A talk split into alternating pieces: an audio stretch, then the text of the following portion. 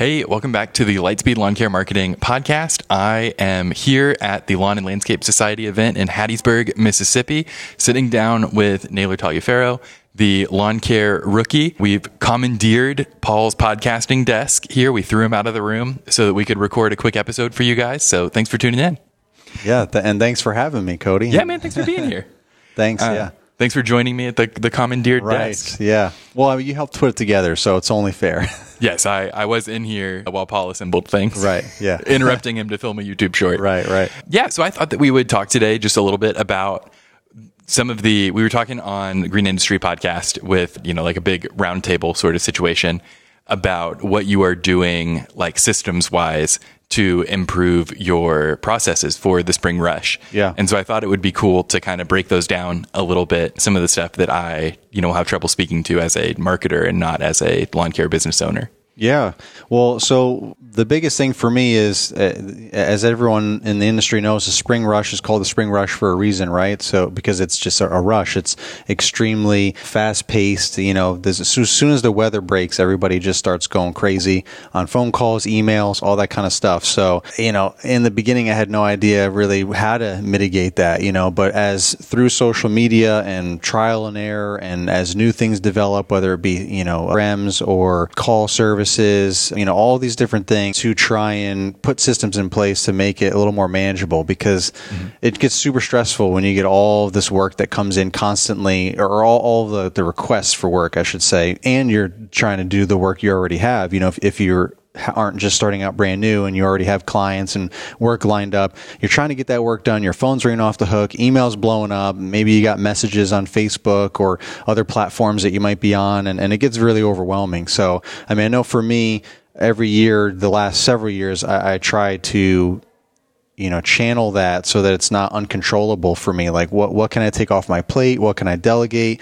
What can i just try to shift so that i'm not so overwhelmed? So like i used in, in, in the green industry podcast example last year. The biggest thing was i used a call service so that my phone, my business phone number is connected to them and they have a script and all these things that are all, you know, we, we, it's like a whole process to get everything established and what to do and what scenario. And, and some of it's still a little, bit of a learning curve as you get the calls. But then once you get it dialed in in a short amount of time, then they're taking all the calls, handling everything. I don't get notified. Well, I get notified of every single call. I get a log, an email at the end of the day or throughout the day, I think it was, however you want it to, to be structured. And then, you know, o- only the things that I told them that I need to be notified for the things they got notified for. Like if an mm-hmm. employee is calling me or a customer's calling me back, you know, there are certain things where they would know, okay, let me connect you. And then they, then they would just ring my phone back and they would call Oh, me. that's cool. Yeah. They would call me and be like, Hey, this is so and so from such and such. And, you know, we have so and so on the line or whatever. We have Susie on the line, or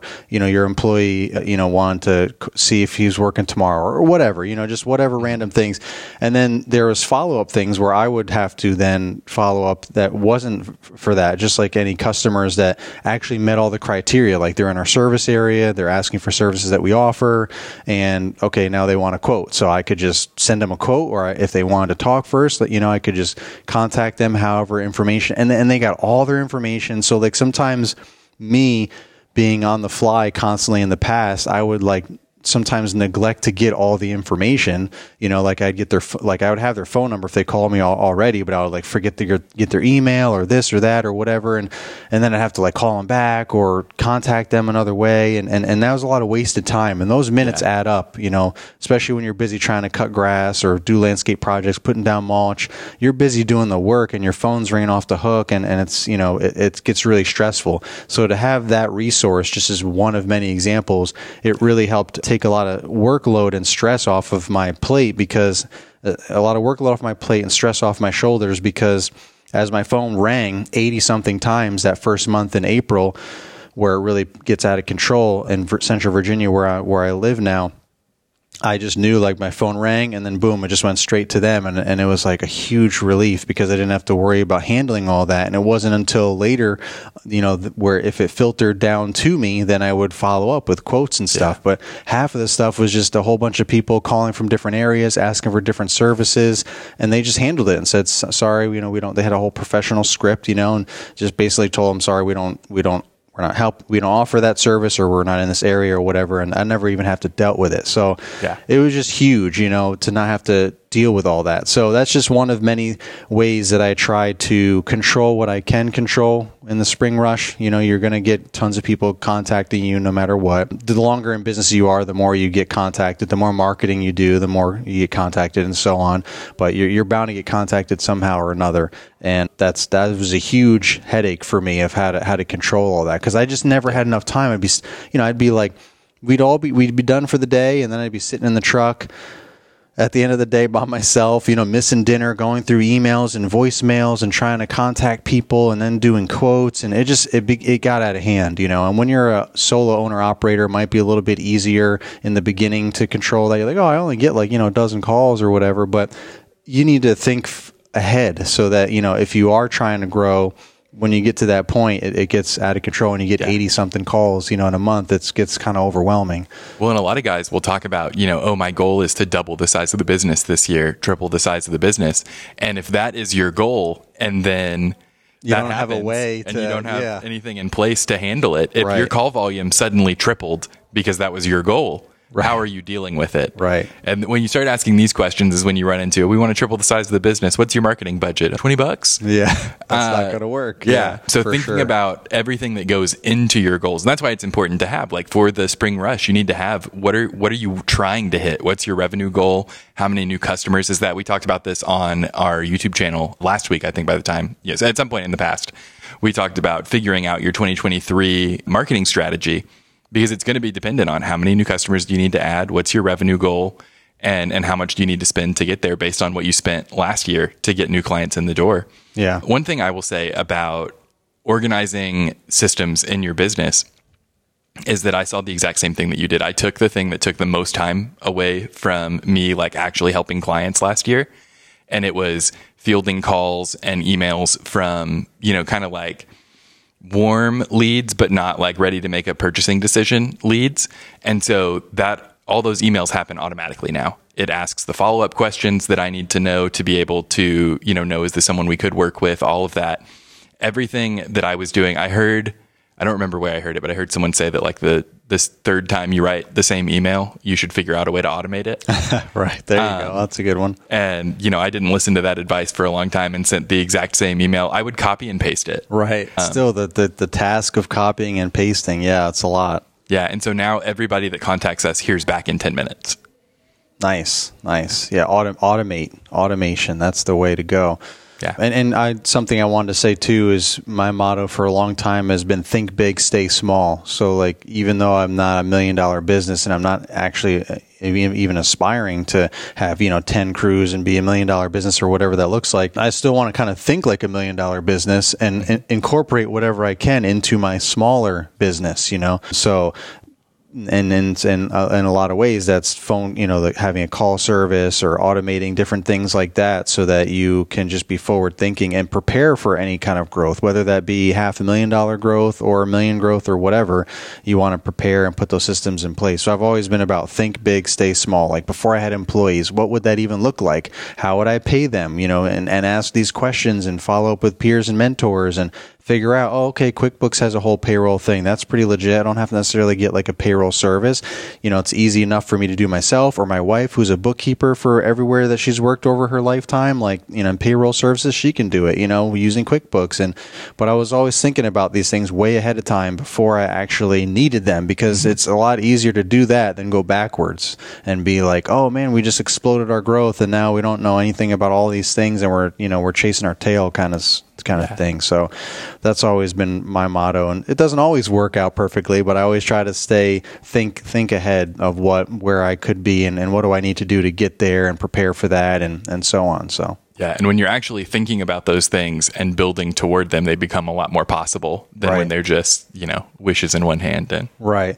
Yeah. Well, Paul had asked me on his podcast too. He said, you know, uh, because I, I came from retail, he was like, you know, is, is like the spring rush comparable to like Black Friday and the holiday season? And I said, it is a lot comparable to that. But the biggest takeaway I think from that is planning. So, you know, we planned for like almost a year, it seemed like, we planned for months and months to really get everything kind of ironed out, come up with a strategy and, you know, reflecting on the previous holiday season, what went well, what didn't, you know, like how can we fit, you know, the company obviously would have their own new ways of doing certain things. Oh, this is how we're going to manage the lines. This is going to make the registers faster, blah, blah, blah. And we'd come up with a whole plan um, all the way down to the individual store levels, and, and, and that would help us execute things better. Of course, you know, things get get wacky and don't always work out perfect and you got to go you got to just think on the fly but the more you plan the better you'll be. And that's the same thing with the whole spring rush for our industry. It's like if you can plan ahead of time like okay what has been a big headache? Phone calls or you know reaching back out to people or you know this particular service or this service area is just too difficult for us to deal with. Okay, let's cut them out before the season even starts. Give them an opportunity to find someone to replace them if you don't have a referral already for them and, you know, start figuring that out before you get to the spring rush. So have a plan so that hopefully you can make it le- as less stressful as possible and be as profitable as you can. Yeah. I know one of the huge pain points in especially on the maintenance side of the business, is getting employees in the door. Yeah. Do you have any any hiring tips that you want to give people? Honestly, the biggest thing that I found is just to just never give up. Like if you need employees and and you want to grow your business, then just don't stop. Like you just have to be relentless. Um, mm-hmm. and, and uh, sooner or later you will find good people and then you just got to do your part to keep them, you know, and, and keep yeah. them happy, pay them well, try and build a good company culture, whether that's just you and a couple of people or a whole, you know, multiple crews or whatever that looks like. You can still adjust that accordingly and, and have a good working atmosphere and environment because people are going to, people leave more for the bad environment than bad pay. People mm-hmm. are willing to stay for less money if they enjoy where they work yeah. but they can they, they, won't even think to look right if they're right they're, they're just they're, they're they're happy with their job but if, if they're getting paid a ton of money but they feel terrible going to work every day then they're just they're willing to just go somewhere else for less pay sometimes just to be happy so that's mm-hmm. so so of course there's there's all that but it you know someone locally to me that struggle that struggled and still struggles like everybody else trying to keep find and keep good people you know, he really uh, broke that down for me. He, he's all all about numbers, and he was just saying all these things about all the application, all the applicants, all the interviews, all the people. You know, you you whittle that down like hundreds of people down to like a handful of people that actually showed up for an interview, and then less of them that actually came to work the first day, and less of that that even stayed past the first week. And it's just like this constant cycle. But what i what i took away from that was that he just didn't stop. Like mm-hmm. he heard somewhere something that like you know whatever your pain point is or whatever your biggest struggle is just invest all your time and energy in it. Mm-hmm. so that's what he did. He put a ton of money in it. He sponsored all like i'm a big fan of Indeed, and he yeah. was using Indeed as well. I think a lot of people just use Indeed in general. It's one of the biggest, you know, job applicant applicants or whatever out there. So I just like a lot of things about it. The you know the way that the way it's structured and and all the applicants and all that kind of stuff. But at any rate, you can spend a lot of money to sponsor all, all like your job. So it's always at the top of research list and it stays relevant and and, and they, they give you access to more things, you know, for you to actually go through applications and resumes and yeah, getting to invite wanna, people to yeah, apply that look right. qualified qualified. Correct. Yeah. So there's a lot of benefits to that, and and he's so he just kept investing. I think like maybe one month he invested up to like 500 bucks, you know, to get all of these. I think actually he talked to Indeed. That's what it was. He talked to Indeed, and he's like, "What do I got to do to get more applicants?" And they're like, "Oh, you got to spend about 500 bucks. You know, like that's a good budget, you know." And so he just went all in, and and that's how slowly but surely over the course of one season, he finally started building up his his crews to a, a good number. And of course, mm-hmm. there's always that back and forth. People are going to leave leave and you got to find new people. But he just, you just have to keep the momentum. You know, you can't like just do it and then stop. Oh, we got good people and then stop. And then all of a sudden you start losing people. Like, you have to constantly yeah, kind of keep the, pe- the yeah, you got to keep the pedal, you know, the pedal down constantly when it comes to staffing. It's just one of those things to, to keep your team strong. You're always going to, just like with your clients, you know, you, you don't want to stop you know, putting out quotes for the right people in the right places for the right services. You want to keep because there's always going to be bottom people that you can filter out and fill in those holes. Same thing with staffing. You can always find room for good people. I remember that from retail too. We never stopped not hiring. Like we never stopped hiring. We always had like now hiring available everywhere.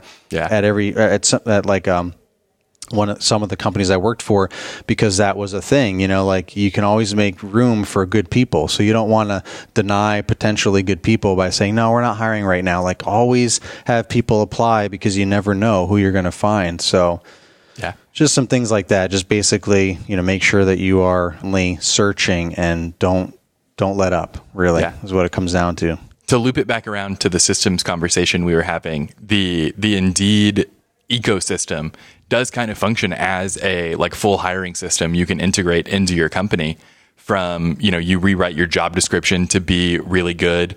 You then are filtering applicants as they come in. You're paying to promote it there. The thing I really like is the automated phone interview mm-hmm. where it asks them three, you know, pretty simple questions, but one of them is about conflict in the workplace. And we do, if, if people listening don't know this, we do Indeed hiring ads for companies. So I can't tell you how many guys have applied for lawn care tech positions and disqualified themselves in the automated phone interview. Like, yeah, I, you know, I handle conflict in the workplace by getting into fistfights. like, right. Just they'll say the darndest things. yeah, Yeah, man. Uh, Seriously. the first time it happened, I was like, whoa, this is crazy. And I was telling everyone. And then it happened again and again. And I was like, okay, cool, cool, cool. People are just going to, just to let me know. yeah. So, I mean, I appreciate the honesty. Yeah. Uh, I can't refer I you know, on. right? It's, I think it's a liability issue for my company at that point. Right. But it's a whole system you can plug into the business and take a lot of hiring off your plate. Because if you can get someone to disqualify themselves in an automated phone interview, then that's one less in person interview you had to have where they told you something crazy like that. Right. So, yeah, I think that that's, you know, we can plug that system right in this Yeah. spring and start hiring before the rush hits. Absolutely. Yeah, we talked about a couple months ago. Robert and I talked about like the best time to hire is when all your competitors are laying people off. Yeah. So we're coming to the end of that. You really need to start staffing staffing up if you're going to be ready for the spring. Yeah, well, I, I already went through. I had about 80 something applications. In a course of like two to three weeks, I went through 80 something applications, reached out to about a dozen of them to set up for interviews out of those 80 something. And out of those, three people agreed to come to an interview. Two showed up. I only hired one.